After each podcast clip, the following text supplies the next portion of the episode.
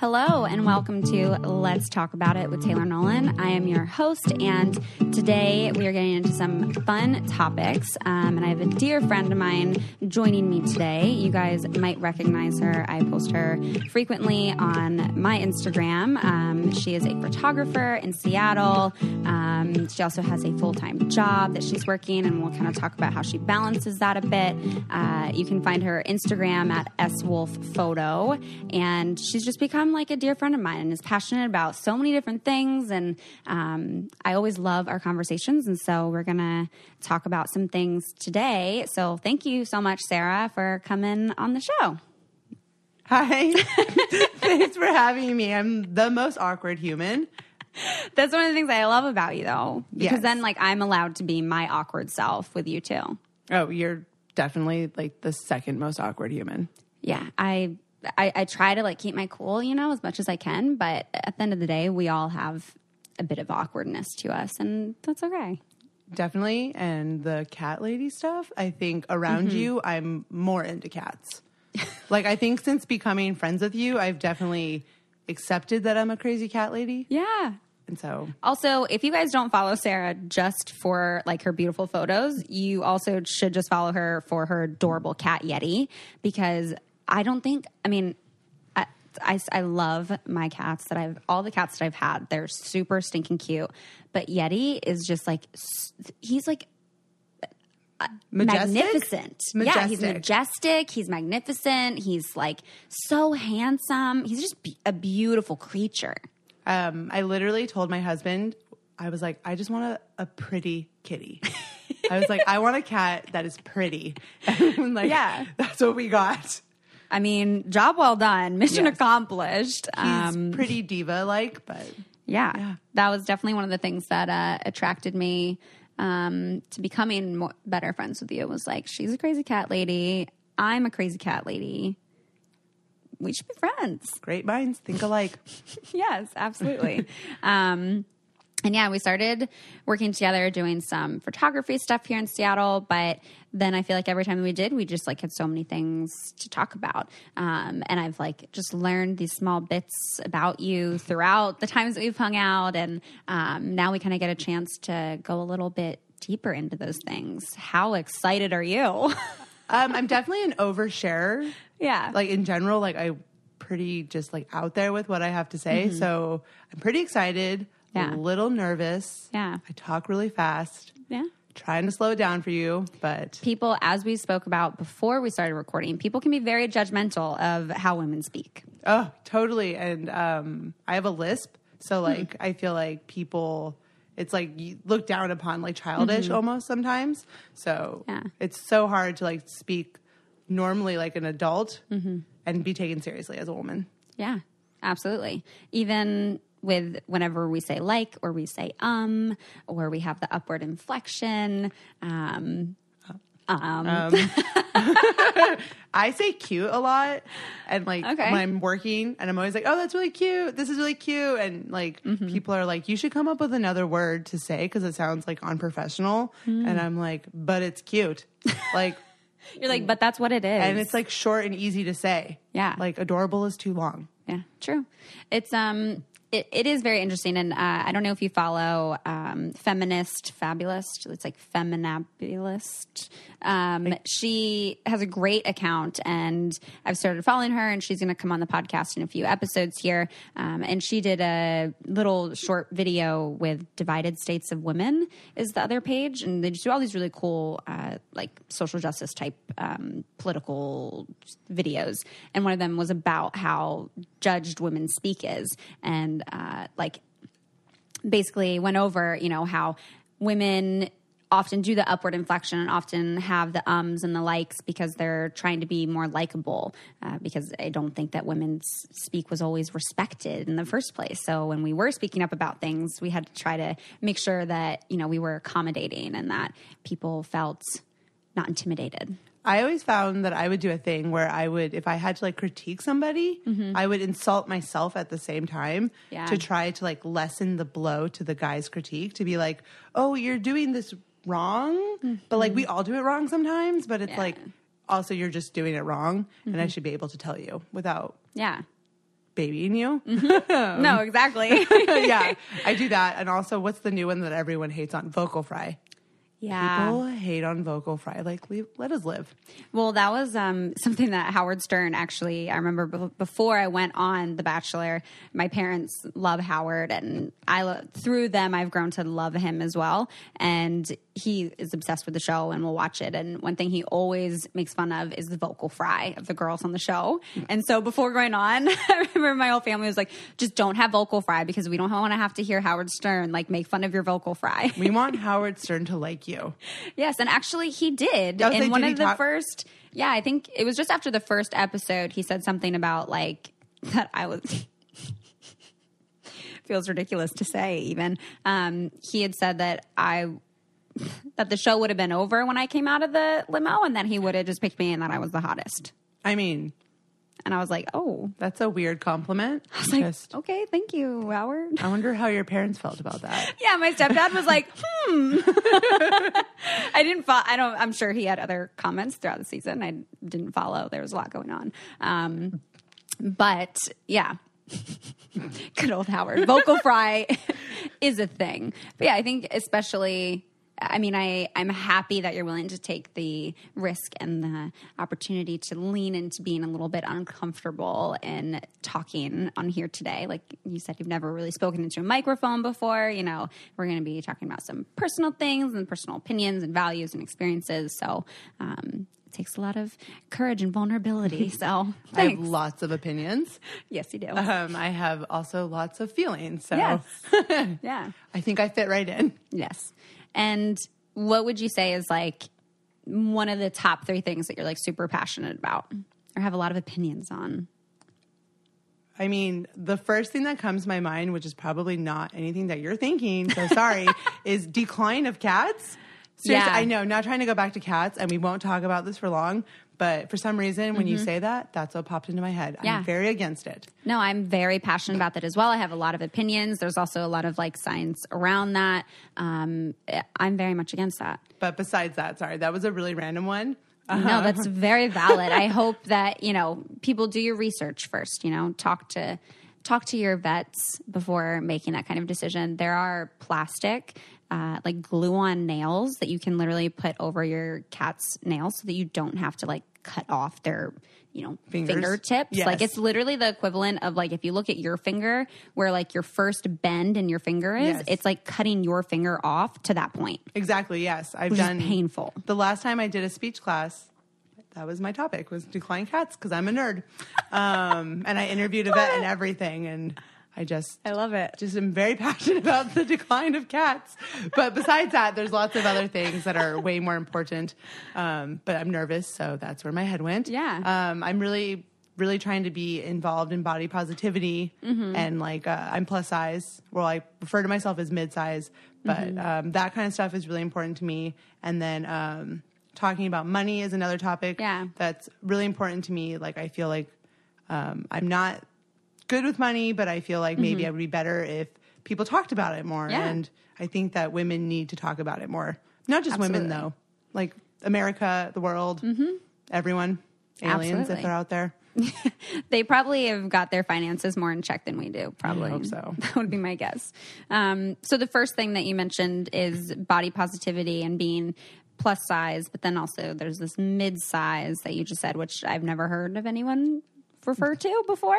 Uh, so what does that like mean for you? Um, well, I'm not a professional in this at all, but I've always found that like I've always been like size 12 t- or 10, 12, 14, 16. I've always been, no matter how like much weight I've lost or weight I've gained, I've always been in those ranges. So I've always been eligible like to shop at stores. Like I've never had a problem. Like obviously like some brands, they don't carry my size and that's fine. Yeah. Um, or like my top half is more like a large medium. So I can go into most stores and fit a few items. Um, so that's like my life. But I feel like for plus size women, which is not talked about as much, there's a lot of women who like they have to buy two seats on the airplane Yeah. to be comfortable. Or like when they go into a restaurant, they have to be very concerned about whether or not they'll be sat in a booth or a table because they can't fit in the booth. Yeah. And that's like a type of like so like my life has been affected by my weight many ways emotionally mm-hmm. like but never like that so like my Yeah. life has never been truly mm-hmm. affected on that level. And Yeah. so when people are championing for or champion for plus size women, but they're just showing like size 12s, it's like mm-hmm. that woman is plus size based on fa- like, you know, fashion industry standards and she's beautiful and I'm glad they're embracing her, but she shouldn't they should not be speaking for this other group of women who are still suffering. Yeah. Yeah. I mean, that is definitely a good distinguisher, perhaps. And, you know, thinking about the women that do have to purchase two seats on a plane and that have to consider where they're going to be sitting in a restaurant. That's a very different uh, way that your weight impacts your life than, um, you know, knowing that some brands will carry your size and others won't. Um, and and how for you, you you know, you said that it doesn't necessarily impact your life in that way, but it has emotionally. Like what you said, twelve to sixteen, and I- that's been like throughout your whole life, basically through since like adolescence. Yeah, I mean, obviously, when I was like little, I was Yeah. little, but like uh, I was definitely really large in high school, which I mean, that's relative, obviously. Mm-hmm. But um, 10 and in college, I was a size 10 in college. I still felt like I was fat. I Mm-hmm. look back at those photos now and I was like, damn, I looked good. There's a Um, there's a meme. Um, I forget what kind of like creatures they are, but they're these like weird looking things. But the one it says, you know, oh, I'm really fat, and the man says, no, you're beautiful, and she says, I said I was fat, not ugly. Exactly. It's, that's very true as well. Yeah. Um, but that's really hard to like feel in Yeah. like a culture like what we have. But um, yeah, I just feel like I've always kind of been larger. My mom, my family side, they're just like larger Yeah. people. And but I've you're like tall too. I am. I'm pretty tall, so I Yeah. hide, I hide weight pretty well. Um, I'm really like lucky in that way. Uh, but it definitely has always affected me, like in the sense of like things I do. Like um, I just posted a photo of my husband and I, Mm-hmm. and we've been married five years, and we have not taken photos together since our wedding. Yeah. Even though I'm a professional photographer and I value it, but I just kept saying, "Oh, I'll do it next time Mm-hmm. when I lose weight next year. I'll do it when I'm skinnier." But it's like I could have taken the photos the whole time Yeah. and still done it when I was skinnier. Like I can do them multiple times. Yeah. Um, so I did them and I love them. And I'm actually much larger than I would like to be, obviously, because I live like I'm just uncomfortable, but I'm busy. Uh, like you feel uncomfortable like in your skin now. very much so. Yeah, definitely lately. Well, I've been sick for the last few months. Mm-hmm. So like working out has like not been a priority. Yeah. Uh, and it's really hard to get back into it and stuff mm-hmm. like that. So like I'm just really naturally self conscious. Yeah. And it's always been a problem and it affects like like what I do for my job and stuff. Like I don't like to go to fashion events because I feel very out of place. Yeah. But I work in fashion photography. Mm-hmm. And so it shouldn't matter what I look like. Yeah. Like my photos speak for themselves. Okay, well, it's that time in the show. I just want to take a little bit of a break to share with our listeners one of our sponsors for the podcast, who I love. Um, and for today's episode, I want to talk to you guys about Fabletics, um, which honestly has like the cutest stinking leggings. And it, their leggings you literally can't get anywhere else. And like their price point is just on point. Um, so, how it works is you actually just take a style pop quiz and then you get personalized outfit recommendations. And you can shop from like thousands of styles that are all curated, especially for you. You can check out as like a guest or as a VIP. And as a VIP, you actually get 50% off regular prices. You get free shipping and then a bunch of additional perks. Um, and for you guys listening, you can get two leggings for only $24, which is actually like a $99 value uh, by using my link, you can go to www.fabletics.com slash Taylor and get just two leggings for $24, which is honestly such a freaking steal. It's super affordable. The leggings are incredibly, incredibly stinking cute. Um, the pair that I got, I forget what it's called, but I got, it has like a little pocket in it for my phone, and it is just so handy, and I'm- obsessed with them. So again, that's two leggings for $24. Head over to fabletics.com slash Taylor, and you get free shipping on all orders over $49. Um, there's no commitment to purchase monthly. You can skip it any month, and all designs are done in house, so you really can't find these pieces anywhere else. So definitely check them out. That's fabletics.com slash Taylor. And now that I've shared that wonderful sponsor, we can get back onto the show. Do you feel like there was anything maybe like a layer deeper of like why you know i remember when i when i first met you and how you kind of explained like the work that you do where you know, you, you love pretty girls, and so you shoot pretty girls, and uh, you know that like if you're a guy, that'd be really really creepy. It's very true. Yes, I do.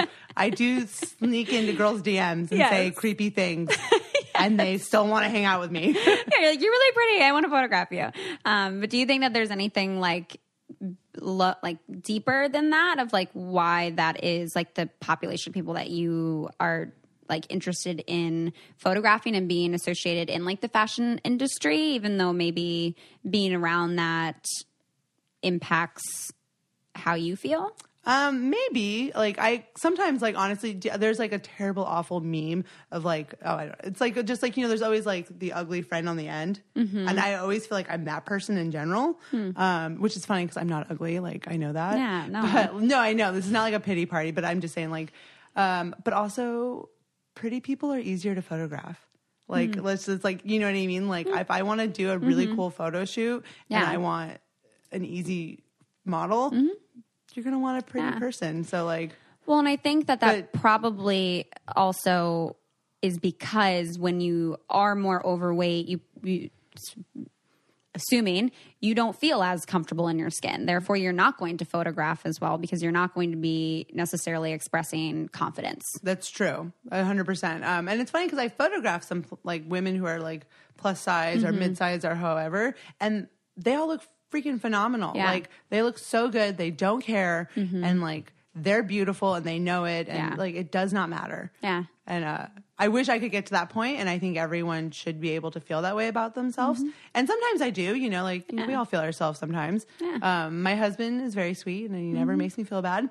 Yeah. Um, but I do think that body positivity is something that's for everybody. Hmm. But I just think that like the plus size in general, it's getting better. But I do think that there's like a huge group of women who like don't have that. And my mom was like one of those women, Okay. like um, who had to buy double seats on airplanes okay. and stuff like that. So like, and Yeah. I think that that's also one reason why I'm probably pretty self conscious. Yeah. is because I saw my mom deal with it and stuff. Mm-hmm. Uh, and like, uh, like another thing that happens with plus size women that people don't think about is doctors will like misdiagnose them quite often. Mm-hmm. Yeah. because they just look at their weight and they're like, oh, whatever is wrong with you is your weight. Mm-hmm. So Yeah. So, uh, totally agree with you on, on that point. I've, I've heard that a lot where, you know, you, very frequently you're misdiagnosed and the doctors do focus on the weight, which in, in one way is a good thing because that does need to be focused on in some cases where it's like unhealthy and can be very damaging to your health. But in other ways, um, not very helpful because there are other things going on in addition to the weight uh, that should be given some validity and looked at seriously. Um, and I didn't know that about you. I didn't know that that you you know watched your mom kind of struggle with that, and I can see where that would impact your passion and, and body positivity. Um, was your mom always kind of like that from when you were young? as long as I was alive, she was definitely overweight, and I saw her do like all of the diets and all of the things. And like I heard her say things like, "Oh, when I lose the weight, we'll go do this." And so like now that I'm older and I hear myself say that, that's uh-huh. why I did the photos because I was like, I mm-hmm. don't want to like live my life like that. Like Yeah. it's not. It's so stupid because. I can do it now mm-hmm. and then, even Yeah. if I do lose the weight, Yeah. which it's like maybe I never will, and that's okay. Yeah. But then at least now I have the photos and they're mm-hmm. super cute. Yeah, Like we look real good. they you you really really do. Yeah, he Um, look, yeah, he looks so handsome and like yeah, yeah, it was so much fun. And so I just feel like I'm trying not to let like a number on the scale or like how mm-hmm. I feel like Yeah. be the reason I don't do stuff. Yeah, and it's also like it's not like your guys' marriage isn't existing because you're overweight. Like it's not like when you take those pictures, you know, and it, maybe you some people maybe they starve themselves and they diet and they try to do all this stuff because they're, you know, really desperate to get to that certain weight to see that number on the scale before they take the photo. Right. And it's almost kind of like, well, this is a really inauthentic representation of what your relationship or what your life actually is and looks like, you know? And if you can get to a place where you can kind of own that and be comfortable with it in a way, then it's definitely gonna be a lot more like authentic. Definitely true. There was something that was going around on Instagram yesterday that was talking about like those extra 15 pounds is like your life. Like that's the life you're living. I didn't read the whole thing. Yeah. But I definitely agree with that. Like like yeah, I may be 15 pounds heavier, but that's like when I went to dinner with my friends and had a really good time and like that kind of stuff. So I think Yeah. that that's very true too. Yeah. my um I think my 15 pounds is my zits. These are my travel zits. Yeah, you got some heavy Um, weight on there. yeah, they're they're my travel zits. Um, yeah, so I want to like if you're comfortable with sharing a little bit more about kind of like how that how watching your mom struggle with that and hearing those kind of messages. I mean, I imagine that's from like a very young age of those messages being told to you that, you know, when I'm this weight, I can do this. And that's kind of sending the message that like when I lose the weight, I'll be worthy. Definitely. Um, I think so. My mom's mom, from what I know, she had passed away before I was born. Yeah. She was very focused on my mother's weight as a child, and like you know, back in the day, would put her on diet pills and stuff. Yeah. So my parents did the opposite with me, and they let me kind of do whatever I wanted. So Yeah. it created a weight a weight problem the opposite way. So well, and I'm sure with your mom too, when she was no longer with her mom, that Right. then she just kind of was like, I get to do whatever I want, maybe. Exactly. So there was a lot of like, uh, just like a lot of like eating freedom, but when you're a kid, you're not going to make the right choices. Yeah. And like we ate a lot of vegetables, but we also ate a lot of not good stuff. Yeah. So I just like didn't get good eating habits until I was like much older. Mm-hmm. Yeah. And I'd already like suffered with all of like the weight, like the weight gain and like the sadness over it and all that. And I was like, uh, I was an athlete in high school. Hmm. So I did sports. I played, you know, I swam and stuff like that. Mm-hmm. So it's like, it didn't make any sense except for diet. Like I drank a lot of soda. Yeah. But it was just because my mom didn't want to police me the way her mom was or her ta- Mm-hmm. Yeah. treated her. So she wanted the opposite. Like, I don't want my daughter to feel bad about herself. So I'm Mm-hmm. Not going to pinpoint it and pick at it. Whereas Mm-hmm. there's got to be a middle ground of like, Yeah. yeah. Did you ever talk to your mom about this when Not- she was? No, not very much. Um, I, I she did take me to Weight Watchers with her a few times Mm-hmm. as a little kid, and that was always kind of fun. Um, I because we would we would diet together when I got into high school and stuff, which I feel like is kind of sad to think about, but also it was kind of fun. Yeah. Um, she was supposed to get gastric bypass surgery, Okay. um, which was going to in her mind would change her world, Mm-hmm. but she had actually got diagnosed with cancer, Hmm. like very close to having the surgery, and she uh, never got it, which kind of sucked Yeah. and it was it was really sad because I think that uh, much like we were talking about earlier, she was misdiagnosed for a really long time Mm-hmm. before they found the cancer yeah. because of her weight and stuff. Mm-hmm. So she never really got it. So I feel like we didn't get to talk about it as much. Mm-hmm. But like if I read her journals and stuff because she has passed away, Yeah. she- the weight like, it's so sad to me to see like how much her weight affected her, affected her then. So now I try really hard to not let it affect me Mm-hmm. Yeah. because I'm like it ruined not it didn't ruin her life. She had a wonderful life, but it definitely like was in the back of her mind Mm-hmm. and it's just so sad. Yeah. Like that's a silly thing to let like affect Mm-hmm. every little every little thing. Yeah. It was something that was always on her mind, even if it wasn't expressed outwardly, and likely because she was self conscious that it was always on everyone else's mind. Exactly. And like my my dad was always like, I don't think he ever cared. You know, Yeah. Mm-hmm. like he loved her and it didn't matter. But sometimes Yeah. we just don't you don't see what other people see. Mm-hmm. Yeah. That's got to be so uh, interesting to be able to read your mom's journals like that. Yeah, that was pretty, she was an avid journaler. Like Yeah. Hmm. like nightly. Like there were so many of them. Um she didn't have the best writing, like handwriting, so Mm-hmm. Yeah. you couldn't decipher it all. um, but Yeah. Hmm. she definitely journaled a lot, had a lot of feelings. Um, but yeah, it was definitely some of it. I was like, it would be about my parents. I'm like, this is, this is You're like, I don't want to read I'm this. like, I gotta skip a few pages. Like, yeah. I was like, oh no, oh no. yeah. What what would be like if you can think to when you were reading them anything like specifically that really stuck out to you about her weight that like caused you to really reflect on how you feel about your weight? Um, there's nothing in particular about it. It was mostly like every day on the top, she would write the number that she weighed every single Oh. day, Yeah. and like so she was weighing herself every day. every day. Which like for some people that really does help keep them accountable. And I can like Mm-hmm. I don't diss on it. Like I weigh myself probably way too often. Yeah. Um, I was gonna say I I would diss on it. Like don't weigh yourself every day. yeah i i mean you know just whatever you want to do like whatever makes you happy is how i always feel about that because you know some people maybe that is like what keeps them going but like Could be, yeah. I, I don't know. I feel like that like it it becomes such a hyper focus and it's like that the focus is literally on the weight and not like you being healthy in a way. And I feel like that number fluctuates so much that like once a week, you know, would be more of like an accurate take like, of that. even a month i think is probably healthiest so if, Yeah. like if you want that like really good feeling of having the results. Mm-hmm. Yeah. You know, or like measurements. Like I feel like taking body measurements Yeah. Hmm. is a really good way that I've heard. Um, I haven't done it because Yeah. It's easier to step on a scale. exactly. uh, but I Yeah. would notice that she, uh, the day, how the day, she would do it first thing in the morning, right? You know, and then Hmm. like obviously the day would be good or bad depending on that number. Um, my dad, okay, on the flip side, my dad was very skinny, Yeah. like super, like you could not keep weight on him. So like going grocery shopping for them was funny because she'd buy Slim Fast, he'd buy Twinkies. Like they was, they were a very weird pair. yeah. So have you ever watched My 600 Pound Life? I haven't because I feel like it would depress me. Yeah. I've like avoided. I've seen it and I've been like, just Mm-hmm. yeah, I can't do it. Yeah. So I've I've watched mm, a decent amount of episodes, um, and typically what always stands out to me is that.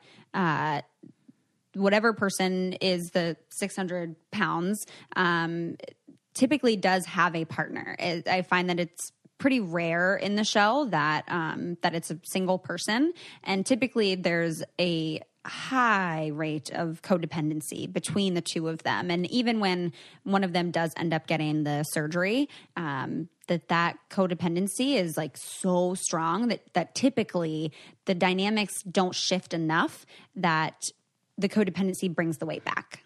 Oh, interesting. Yeah.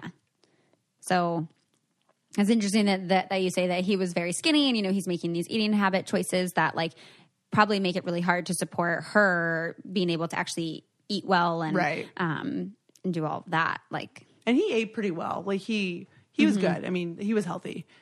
Um, I don't know. Like I feel like he. I guess I never really saw them discuss her weight. yeah. Um, besides outside of the gastric bypass surgery. Mm-hmm. Um, but you know, she never got it. Both of my my husband's parents have it. Yeah. Yes, I they had it before I was I knew them Mm-hmm. before I met Jeff.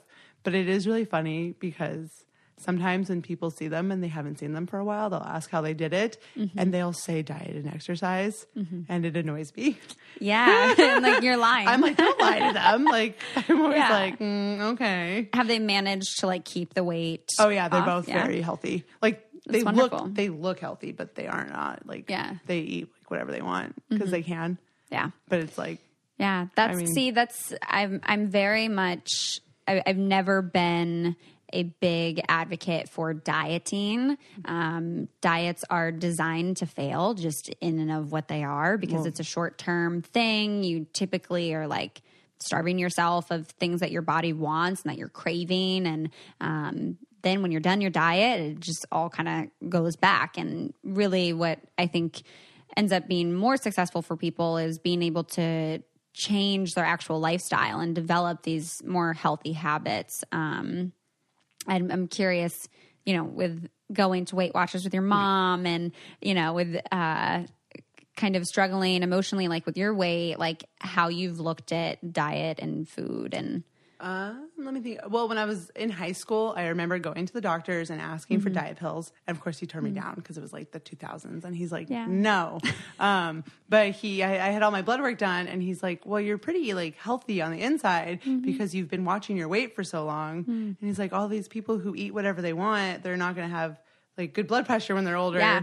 And I'm like, I don't care about that. when I was 16, I was Yeah, like, you're like, I'm focused on the outside right now. I'm like, can we just focus on me for a second, please? Mm-hmm. Yeah. Um, but what he's saying is true. Like, Yeah. um, I think that since I have always been pretty conscious of my my weight and stuff, that my insides are fairly healthy for somebody who's been overweight all their life. Like, Mm-hmm. Yeah. my doctors have said, like, oh, you wouldn't know it Mm-hmm. by looking at you that you are overweight. So it goes to show that like being overweight is not like equal on does not equal being Yeah. unhealthy. Like, And that's, I think, like a very uh, important point because I think a lot of the stereotype is that overweight women or plus size women are very unhealthy. Um, and that if you are healthy, then you would be skinny or you would be fit or you'd have abs or whatever. And that is not like a, you know, on like the SAT where it's like, Yes. you know, as this, then if that, whatever. Like it's it's not an equal kind of thing. Uh, you can, you know, sometimes the people that are like at the gym every freaking day are actually super unhealthy on the inside. Well, like uh, I juiced, like Mm-hmm. only juiced for before my wedding. So like I was not eating; I was just juicing. Mm. Yeah. and I was so I lost so much weight. I was so skinny. I looked so good, Mm. but like I was not eating. So Mm-hmm. of course I was skinny. And like, I'm like, this is insane. Like if you think about it. Yeah. Like, and it's like, I've also like read or heard from women who are plus size who were like, had eating disorders. Yeah. But nobody notices and they're literally congratulating them for Mm-hmm. losing weight. But like, you're not doing it healthy Yeah. or like you hear like healthy healthy looking women who are like thin who have heart attacks and die mm-hmm. like there's just Yeah. you can't tell by looking at somebody if they're healthy or not Yeah. and that's definitely something that i learned through all of like my dieting and my habits and stuff like that Yeah. um, i've also learned that none of them really work and i don't like tuna and that's in so many of them like i feel like there's so many like Yeah. diets that i've heard where they're like just eat a can of tuna and i'm like no No. I don't like it.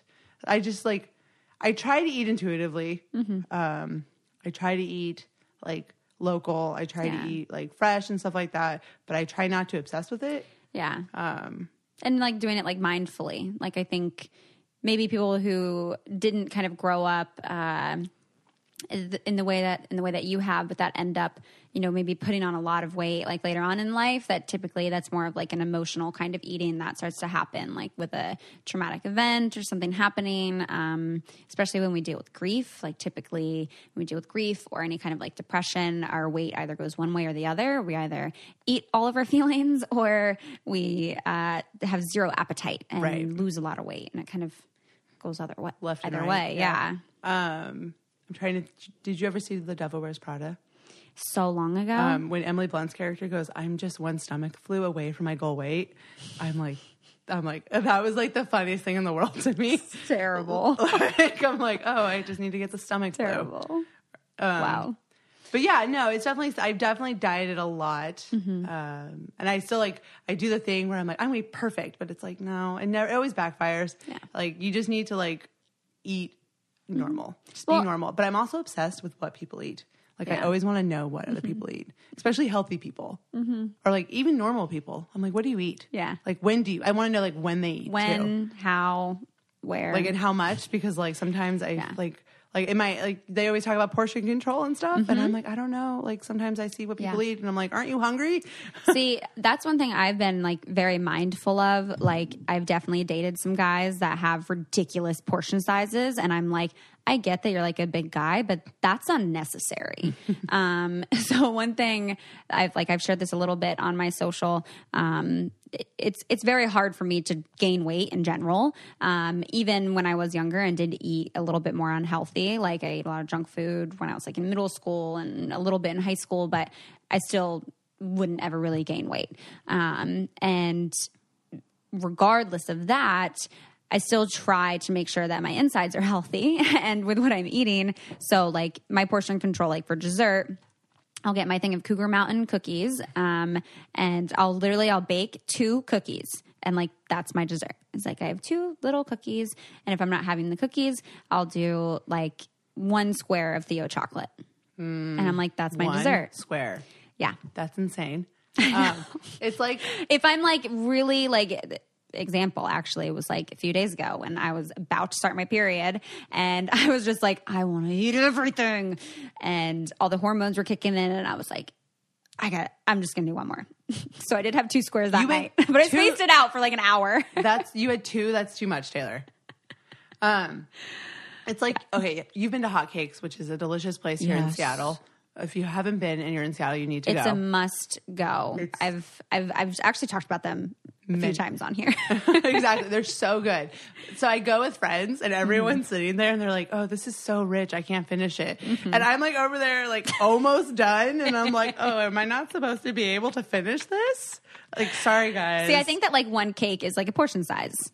Yeah. Like, but well, everyone else tells me they're too rich and they can't finish them. But I can. See, I think it depends on like what you've already eaten. Like Yes. if I've already ate a lot, then I usually will eat a half a cake and then I take the other part of it home and I heat it up in the oven later. I mean, that's intelligent. I mean, that's smart. That's portion control right I there. like to be considered a food waste.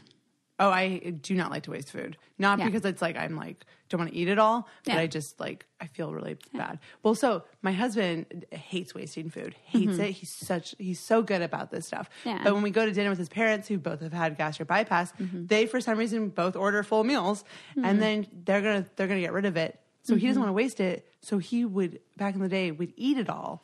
And I'm like, Take it to go. I'm like, exactly. I'm like, that's like three meals almost. Yeah. And I get what he's saying because he doesn't want to waste it. Mm-hmm. But I'm like, you'll waste less meals if you live longer. Yeah. It doesn't make sense, but I just was like, you got to stop eating three meals. yeah. Like I mean, think- he's a big guy, but Yeah, and I think portion control can be different for certain people. Obviously, it's not going to be the same for everyone, but I do think it, rationally and reasonably, you can understand when, you know, okay, that was a little much. Well, also I eat more. I eat like more regular portion meals at my nine to five work job that I do because it's like just a schedule that I have. Mm-hmm. Yeah. So like if I'm happy with my life and I have a good schedule, I eat very well. Mm-hmm. Yeah. Mm. But if like I'm a, I'm an emotional eater, I'm an emotional shopper. I'm Yeah. I'm an emotional person just in Are general. you are you letting your emotions drive you? Right. Most of the Mm-hmm. time, not. But when I'm having a normal schedule, they're not as bad. I'm very good on a schedule. Okay, Like- that's good to know about yourself. Yeah. So like I feel like I have my nine to five. I have like Mm-hmm. I eat the same stuff all the time just because it's easy. Yeah. And uh, I just it's easy. Hmm. And so you have your nine to five, and then you also do photography on the side. But it's kind of almost like you have two full time jobs. Yeah. Well, I went to school for photography. Yeah. Like that's what I grew up. My, that's what I grew up wanting to do. Um, like I, my dad and I did it when I was younger. It's just always something that I want. In the fifth grade, I said I wanted to be a photographer, and then that's what I did. Um, and then I fell into a law office job in college, Yeah. and, and as I work in intellectual property. Um, and I just kind of like kept working up in it and going, and I work for a really great firm, so I just keep staying. Yeah. Um, but yes, I work both. Very busy all the time. Mm-hmm. I work. I usually work every week- of the week, especially in the summer. Yeah. In the summer, Yeah, you I'm- were hustling so hard. yeah, because the light here is dark. It's like light until like nine, so I Mm-hmm. can shoot all day. But even now, like I schedule sessions on my lunch break, Yeah. and um, a lot of times I'm not as open about my my part my full time job because I feel like people won't take me seriously as a creative Mm-hmm. Yeah. or an entrepreneur because it's like the goal is to quit your job, but I don't really want to right now, and like. Mm-hmm. Yeah. It's just not really like something that I think is necessary for me to be considered successful in photography.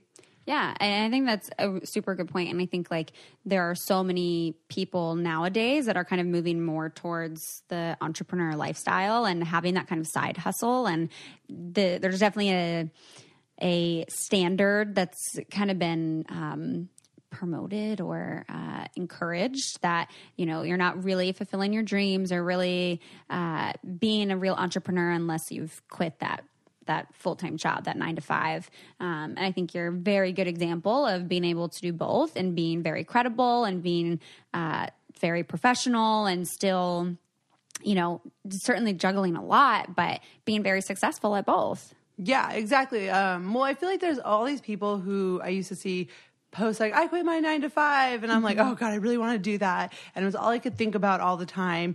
And then like recently I've just been like, well, why do I want to quit my nine to five job? Yeah. Like maybe go part time at some point, but like, um, how am I trying to say this?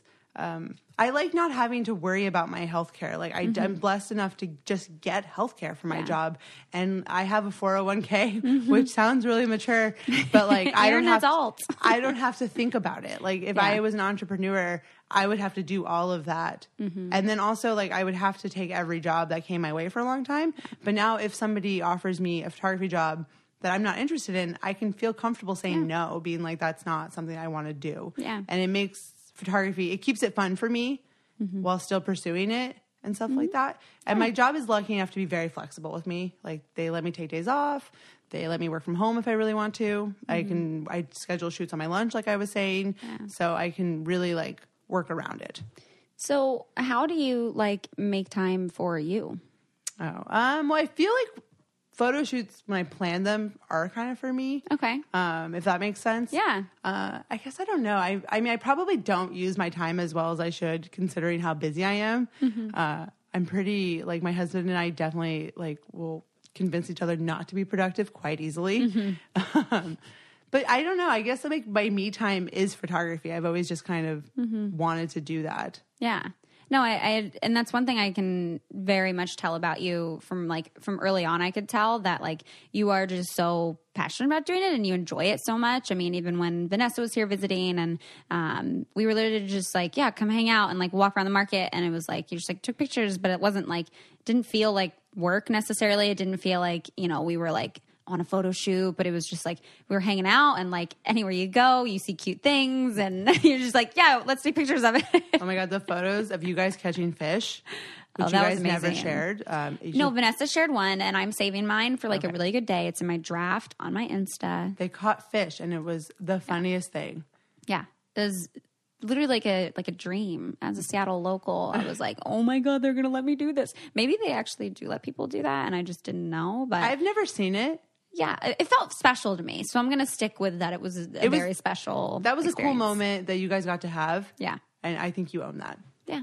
Absolutely. Yeah, but my full time job, they and they don't know. Like my full time Mm-hmm. job does not really know like what I do. Like they have like an idea because my name is different there. Like so, I have my my married name is Sarah Cunningham. Yeah. but my photography name is my maiden name as Yeah. photo, and I just like never changed it. Yeah. So they don't know. Like not that I'm hiding it. Yeah. but they just like they have no idea like what I do or like I've ran into them on photo shoots downtown, and they're always like, "Oh, that's cute." um, there was one girl who recognized me once because Yeah. it's a really big firm, and she's like, "Are you, are you Eswell Photo?" And I'm like, "Yeah." I'm like, it's really a big letdown for you, I bet. No, As you're I'm like, yeah, I'm a, break boss room. ass bitch and I do two things and I'm great at both of them. Yeah, and the other job is just like it's really it's kind of easy. Like it's really Yeah. Mm-hmm. just like data entry, but like more. It's a little bit more detailed. But um, I can listen to podcasts and I can like listen to books on tape while I'm doing it and stuff like that. So it's just it's and I work really well under pressure. Like Mm-hmm. if I know I have to edit something like tonight, I'm going to do it because I know that I work tomorrow. Mm-hmm. Yeah. for eight hours. So as we talk about all of this, I'm I'm remembering um, this one story that you told me, and I would love for you to tell it again because it it just really spoke to me as to how passionate you are about like body positivity and just as we're talking about like work stuff and knowing how like hard you work and just you told me the story and I want to say it was like to Nordstrom's. Can you please tell this story? okay, I think it's the one I, where okay, I wrote them a letter. I wrote them an email because okay, so I don't know how many of you have been to the new Nordstrom down, not the new, the remodeled. They remodeled Nordstrom downtown, so it's really nice. It's the flagship store, and they really did it up. But um, they have one. They have an entire floor dedicated to their, their designer wear. So mm-hmm. right off the bat, there's an entire floor that I don't feel comfortable on. Mm-hmm. Like I'm like they look at me and they know I can't fit anything on that floor and like I'm not going to buy anything on that floor. So I go up, and then they have all of the cute girls' clothes and stuff, and I can fit in like you know a good portion of it. Tops, I'm great. And then if I need to get pants in a larger size, the plus size is on the top floor with mm. like the baby clothes and like the hmm. workout stuff. So it's like It's an afterthought. Yes, exactly. like, and like yeah. the petites are down with the normal clothes. Hmm. So I was kind of like, why is it that I have to go upstairs? Like hmm. it's not even. I, so I sent them a letter saying that they should like not do that. They should have it all on one floor if they can because it makes me feel separated from like if I'm shopping with friends. It makes me feel. It's also like not um, efficient for their workers because mm-hmm. I'm wearing large, medium, extra large tops.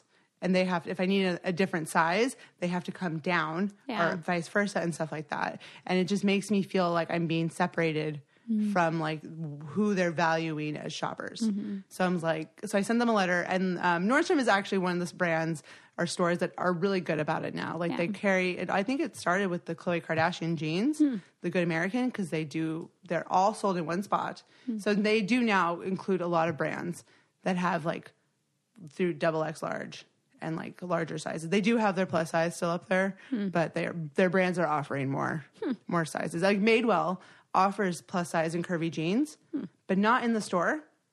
But Nordstrom will carry their jeans in their store. Okay. So like, I'll shop at Nordstrom for Madewell stuff. Mm-hmm. But yeah, I definitely wrote them a letter being like, I feel really like unwelcome in your store. Mm-hmm. And um, I spend a lot of money with you guys. Yeah. And like, I really appreciate that you guys carry these things, but could you not make me feel like I have to be put in the back corner? Yeah.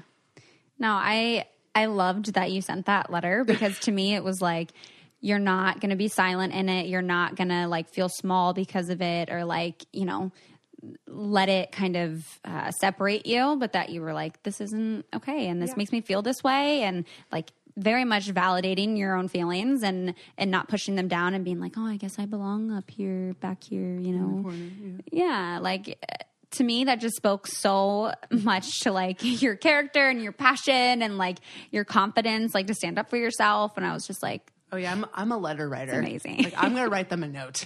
Yeah. like I'll let them know. Yeah. Like I even I, I wrote like a little note to Madewell once when I was like because Mm-hmm. you know like a medium sized girl wants an oversized T-shirt, she's gonna buy the extra large, but they only send so many. So when Mm-hmm. You go through their sales stuff or all their stuff, they only have their smalls and extra smalls. And Mm-hmm. I'm like, obviously no one is buying these. Why are you sending so many? Send bigger sizes and send more of them Mm-hmm. because a lot of girls are going to buy the baggier stuff, which is fine. It Yeah. looks cute. I like that as well. But I also want to be able to buy a fitted tee. yeah yeah it's a good point i love that you're a letter, letter writer Yeah, my gosh, I'm sure they love it. yes. Um, and we actually got a letter to the podcast um, speaking on body positivity and body shaming. And I think we should take this letter and discuss it a little bit. What do you say? yeah, I can try. Yeah. Um, okay, so this listener says uh, that she's she says I'm writing in about body positivity and how others view your body. I am a plus size woman in a loving marriage. I have struggled with my body since puberty and still find myself looking into the mirror and wondering what my husband sees in me. That breaks my heart. Yeah, that one like just moment of silence because that hurts Well, my heart. And I've definitely like felt that way like Yeah. with my husband, even though he's like never said a single thing to make me feel that way. Mm-hmm. But I'm definitely like, oh, why does he even like me? Oh. Yeah, because you feel like you, because of your weight, you're not worthy of that love from him. Yeah, maybe that, or maybe sometimes I'm not. Well, I'm not nice to him all the time, but definitely it's about the weight. Like, I, I feel like how it affects like like when we're on vacation, I get mm-hmm. self conscious, and that affects like his enjoyment on vacation. Yeah. So I feel like that more. Like, so like, what does he even see in me? Like, I'm like this neurotic person who's obsessed with weight, but obviously like. Like Yeah. you know, I just it's just a hard thing. But he's like the nicest guy, and I'm assuming mm-hmm. that if she's in a loving relationship, he does not care. He loves you. Yeah. but it's still like something that like you struggle with internally and that's like got to be hard because that is something that you're bringing into the relationship, you know. And it's hard because there's nothing he can say. Like that's the hardest thing that Mm-hmm. Yeah. I've noticed is that like he would do anything to make me feel better. Like he tells me all the time that he wouldn't change a thing Mm-hmm. and like that kind of stuff. And I believe that he means that. but in the back of your head are you like, "But I think you would change my weight." Or like exactly. Or just like not that he would, but like I would like to have my weight changed. Or like I'm almost like, do you, how could you like love me like this? Which is Mm. insane because yeah. like that's like like I can't even put into words, but it's just like it's a really sad thing to think about, and it's sad that like there's so many women obviously who Yeah. feel that way. How do you like check yourself like when you like have that thought? Um, I just believe him, and I just be like he it, he loves me, and like there's no reason why he shouldn't. Like Yeah. we're a very good team, we get along really well, um, which obviously is ideal for a marriage. Yeah. um, and I feel like I see again, there's so many women that I see out there who are like plus size, bigger, smaller than me, who like are in equally as loving marriages, and they probably have the same thoughts. Yeah. And but I feel like Hurt I'm saying, heart. yeah, I know. I, I don't know how to put into words, but I'm not trying to say that Yeah. Mm-hmm. plus size women shouldn't be loved, obviously, because they, you know, Yeah, absolutely should be. That's- and and they're I- still worthy of it regardless of if you're not an extra, you know, a lighter 15 pounds. I think that's actually like when you ask how I check myself, I think that's how I do it is I remind myself that like if another woman was telling me that she was feeling that way, I mm-hmm. would be so mad at her. I would be like, you don't talk to yourself like that Yeah. because like if another woman told me that she felt like she shouldn't be loved because she was plus size, I would tell her she was crazy mm-hmm. because everyone deserves to be like loved. Yeah. Yeah. So she continues on in this letter. Uh, she says, We live in a society where, quote, perfect women are splashed everywhere and sexualized. I know that these are false indica- I know that these are false indications of what true beauty is, but just like anyone, I can still it can still affect me. Um, and I want to pause there because absolutely, I think I agree with her that in our society, these quote unquote perfect women are splashed everywhere, and especially that they are sexualized. And I think it's very new that we're now kind of seeing women that are more plus size being sexualized. Yes. I follow Ashley Graham, Oh, she's hot. and she's hot as shit. She's amazing. And I'm like, I don't even look at her and I'm not like, oh, like she's hot for an overweight woman or like, oh, like she's hot even though she's overweight. Like, no, she's just hot. she's smoking hot. Yeah. Um, but then, and also there's like on the flip side to what you talked about. I didn't acknowledge this earlier when you talked about how you couldn't gain weight. Mm-hmm. It's like I don't think that I want to go so far to like that woman's hot and ideal Yeah. that like women who like maybe don't have a booty mm-hmm. feel like they're not beautiful. Like Yeah. body positivity is not just for mm-hmm. plus size people; it's for everybody. Yeah. Like when I see people tell thin women to eat a cheeseburger, that's like just as awful to me Yeah. as telling me to eat a salad. Yeah. Like, you don't got to say it. Mm-hmm. You're both. They're all hot. Like, y- so beautiful. Yeah. And I, I love, and I, I want to kind of uh, tangent, tangent a little bit from the letter to talk about that point because I think it's very difficult and hard to like have a conversation about weight as a like quote unquote squi- skinny person.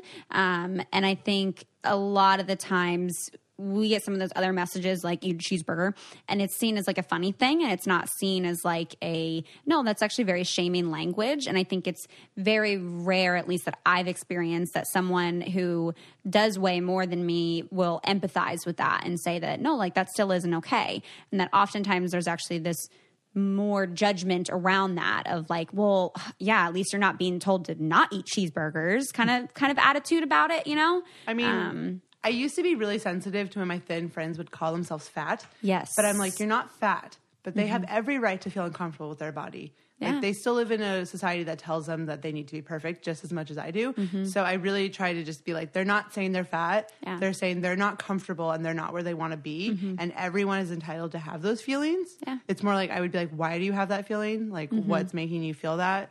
Kind of because all my friends are beautiful to me. Um, but yeah, I definitely feel like that there is like a stigma against like thin women.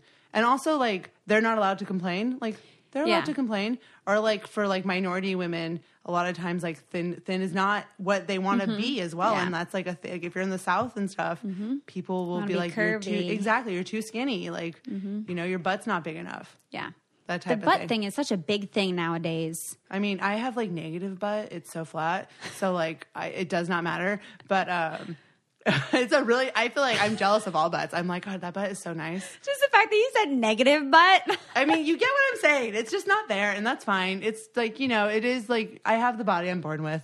And like I could do squats for four hours a day, but mm-hmm. what kind of life would that be? yeah. Yeah.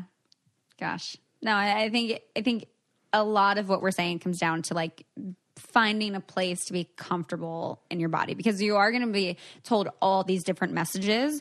Um, I'm going to get messages about eating a cheeseburger. You're going to get other messages. Like it's just everyone's going to receive different messages that in a way will invalidate our worthiness or make us feel like especially as women that like our bodies need to change and i, I would say men also get uh, different kinds of messages you know the now dad bod is kind of uh, a hot thing but for, for a while i don't think it was um I feel like men always worry about their calves. Am I lying? Like I feel like I've heard a lot about calves. yeah Like what? calves for sure I have like have you ever been like, man, that guy has sexy calves? yeah no Never. No. Your calves are fine, guys. Yeah. Don't worry But I think it. like even with men's height, like I think that think that there Ooh, is a lot of like body shaming when it comes to uh, men and their struggle with body positivity. Even I mean, think about penis size. Like that's a huge part of it.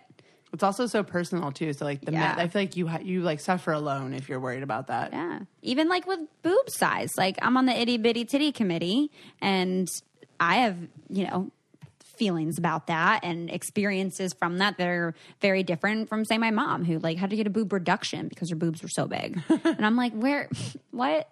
Like, are you where showing did I yours? yeah, where did I come from? What is this? Um, I feel like having no boobs is very in right now, though. You can wear anything. you can wear anything. Yeah, that's true. Yes, but you can wear anything without a bra. You can still wear anything without a bra. Okay, that's true. It may be uncomfortable. Yeah. I don't know. I don't know. I don't know what it's like to have larger boobs. So I don't. I don't know. Like you wouldn't. You wouldn't wear. You wouldn't not wear a bra because you wouldn't like how other people would perceive you not wearing a bra with larger boobs or because you it would like physically be uncomfortable? I think I don't think it'd be uncomfortable. I'm totally grabbing my boobs. Yeah, right no, now. we're both grabbing Yeah, we're just both. I'm sorry, I'm just sitting here touching my own boobs, and um, but I think that I would feel uncomfortable with how they would lay in clothes Okay, yeah. because like when they're bigger, they just like hang more. Yeah. So like I feel like I want them mean- to be perky and up. Yeah, but that I I think that that's okay that they're not. Well, of course it's okay, but I want them that way. Like Yeah. I'm fine with. I mean, boobs are all wonderful. I'm not. Yeah. Like certainly I've noticed mine.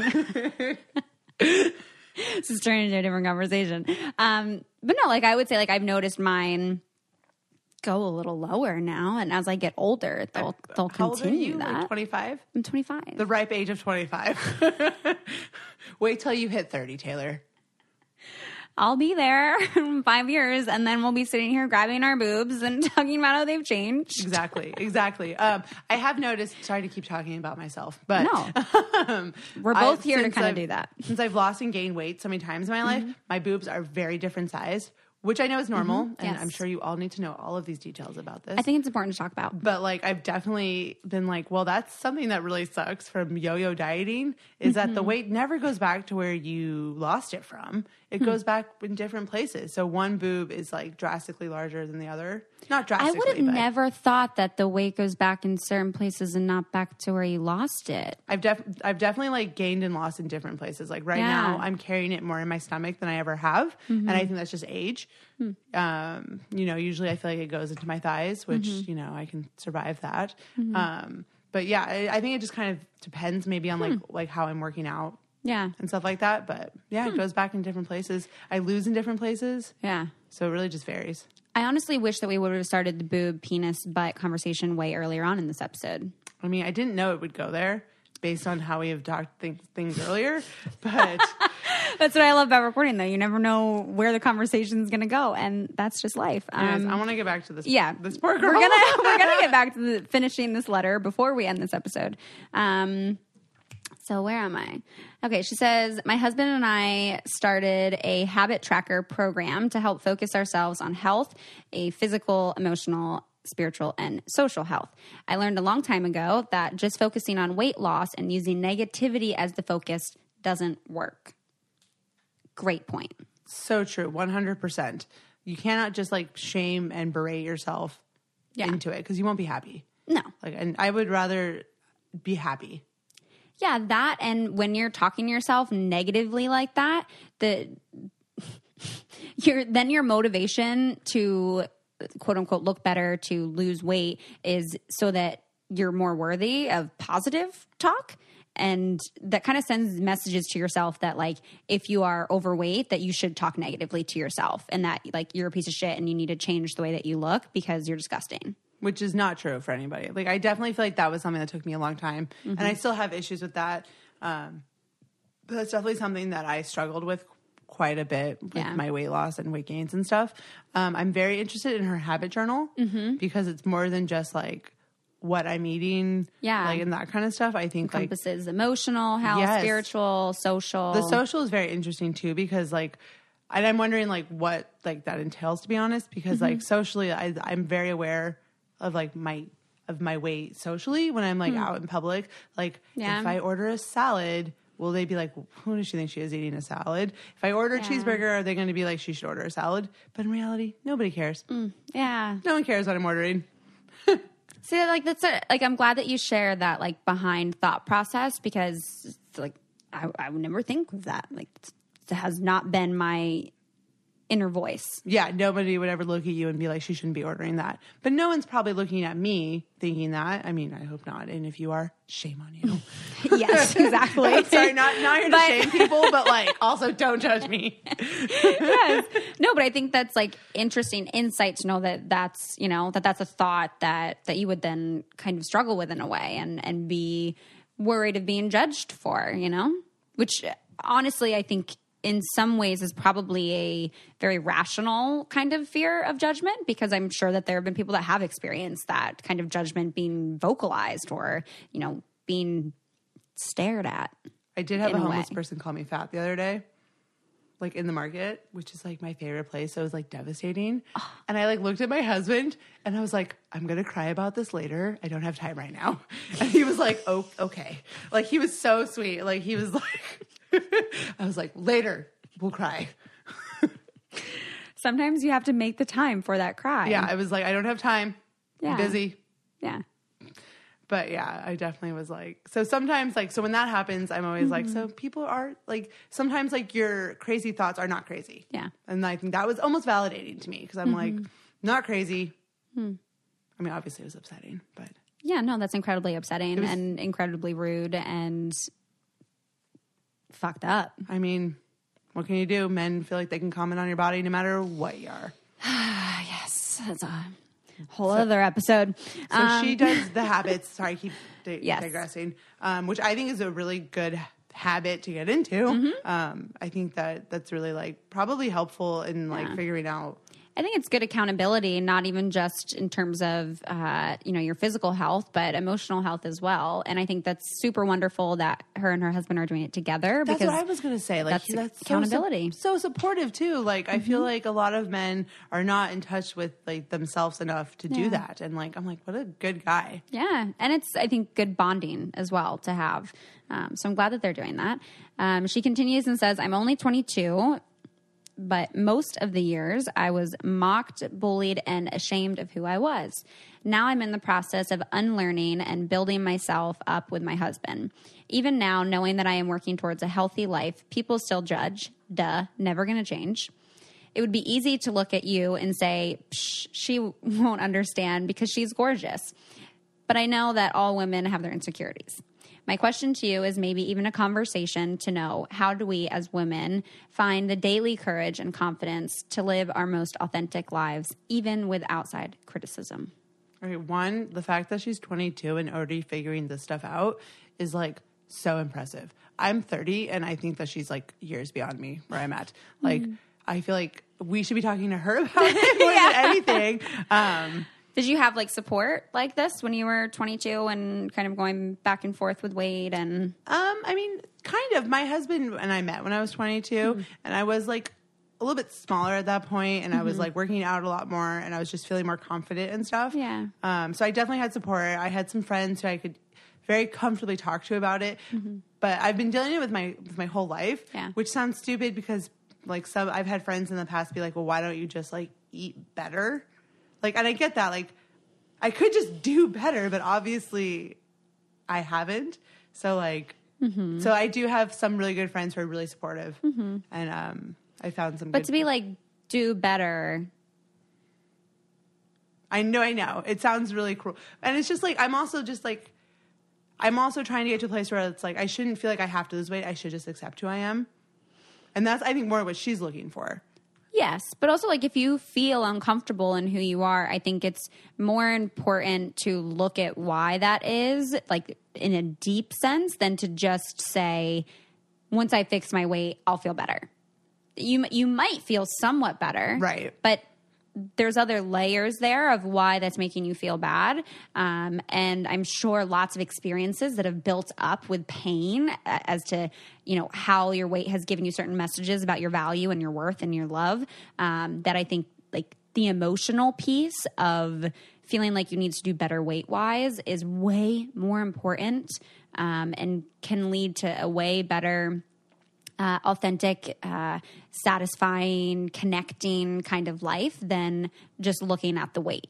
Right. Exactly. Well, that's a really good point, and it's true that it it does need to be more than just Yeah. the number. Yeah. Um, Yeah.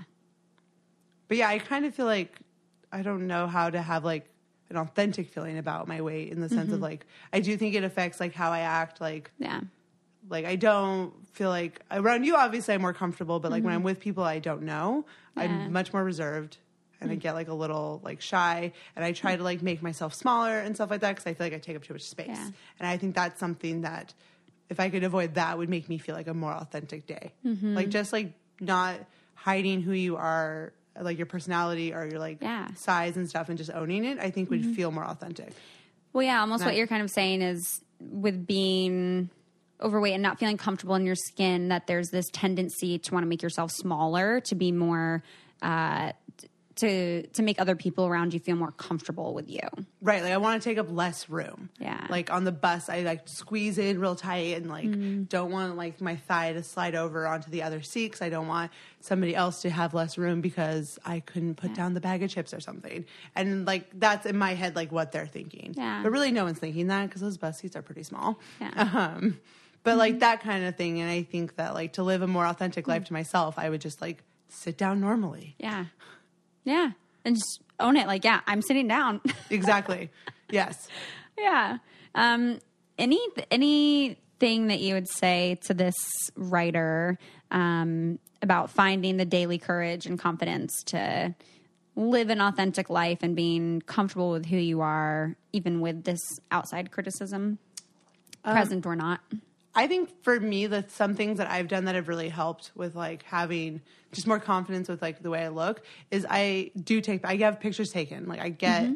photos and like I don't avoid the camera as much as I used to and I mm-hmm. think that that makes me feel better. Like I know it's like super vain and visual and stuff like that, but like like Like even like taking a selfie. Exactly. Yeah. Like I'm like, I look good today. I'm mm-hmm. going to acknowledge it.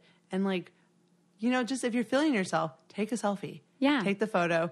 Um, I think words of affirmation mm-hmm. are like people mock them, but I really They're fantastic. and I think just like erasing, not erasing, but like telling like the negative thoughts to go away as fast as you can. Yeah. Like I'm definitely a dweller. Like I mm-hmm. sit there and I soak and I mope and I get into it. And just like realizing that I'm getting like that and just mm-hmm. getting rid of it right away really helps. yeah. And I- That's really good advice, though. I think that certainly allowing your space to, uh, allowing yourself to uh, sit in that space of feeling good about yourself and not, I think a lot of times, especially as women, even especially when it comes to taking selfies, um, can almost kind of shame ourselves in a way that, like, stop, like, you shouldn't feel yourself that way like I'm- because you haven't fixed your eyebrows like or you because you have a pimple on your face or because you haven't lost weight yet like that you can't feel yourself and that you're you know you're gonna think you're hot shit when really you're not like I'm super pro selfie. Mm-hmm. I think if you want to take a selfie, I mean, men used to stand for portraits for hours to get painted, like hours. They would stand there and get painted, and like that was okay. But we can't take selfies. They, they literally did Yes. they would stand there for hours and that was in vain. Yeah, no, that's something that always really bothers me. I hope that everyone listening, after you listen to this episode, that you take a selfie of yourself and please post it as a story and tag me in it um, because that'd be wonderful. exactly, selfies for life. Like I'm not even good at them, but I like them. I'm very pro selfie. I love it. Um, no, I think that's great advice to give to her to uh, allow herself to embrace herself when she when she does feel good. And the words of affirmation really do go a long way. Um, and I think like we've we've come a very long way. We've talked about a lot of things. this episode. I don't remember the last time I recorded an episode that was over an hour. Sorry about that. I'm long winded. No, not at all. I've thoroughly enjoyed our conversation, and it will continue um, privately. Sorry, guys. Sorry, maybe you'll get to hear more of our conversations at a later date, but for today, I think this will do it on the body positivity and on body shaming and talking about work and just overall kind of like confidence and checking in with yourself. it's really important that you work on it because it's so hard to Yeah. have. Like it's something that I feel like is like a muscle. Mm-hmm. Like the more you work it, the stronger it gets. Yeah. And it takes time. Absolutely. It takes time and to be patient with yourself and to be kind to yourself. Yeah, give yourself the grace to like grow in your confidence. Mm-hmm. Like it doesn't happen overnight. Yeah. Like you're not going to wake up tomorrow and be confident, but you can have Mm-hmm. conf- more confidence. Yeah. It's like you're a butterfly going through your transformation. But Just like that's that. actually a terrible metaphor because like progress ebbs and flows and like you don't go from a caterpillar to a butterfly back to a caterpillar and then sometimes back to a butterfly and that's terrible. I You've take it had back. worse. You've had I- worse analogies, but I have, but I take that one back.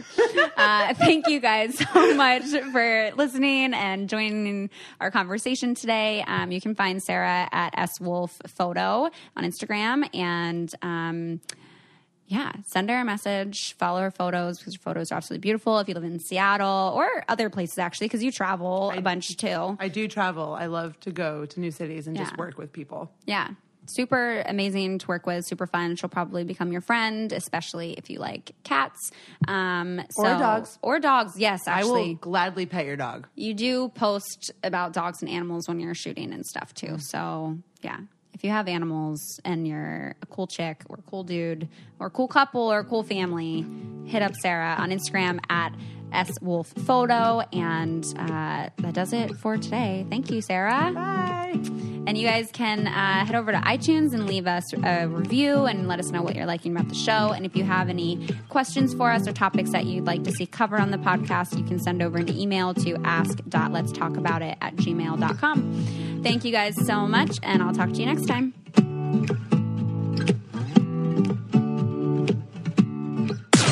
This podcast is brought to you by Wave Podcast Network. Check out all of our shows, including the Brain Candy Podcast, I Don't Get It, Babes and Babies, Coffee Convos, and Let's Talk About It. Surgeons keep our hearts beating. They do the amazing, help save lives, and so can you. Your CSL plasma donation can help create 24 critical life saving medicines that can give Grandpa the chance for his heart to swell when he meets his new grandson, or give a bride the chance for her heart to skip a beat on her wedding day. Every plasma donation helps more than you know. Do the amazing. Help save lives. Donate today at your local CSL Plasma Center and be rewarded for your generosity.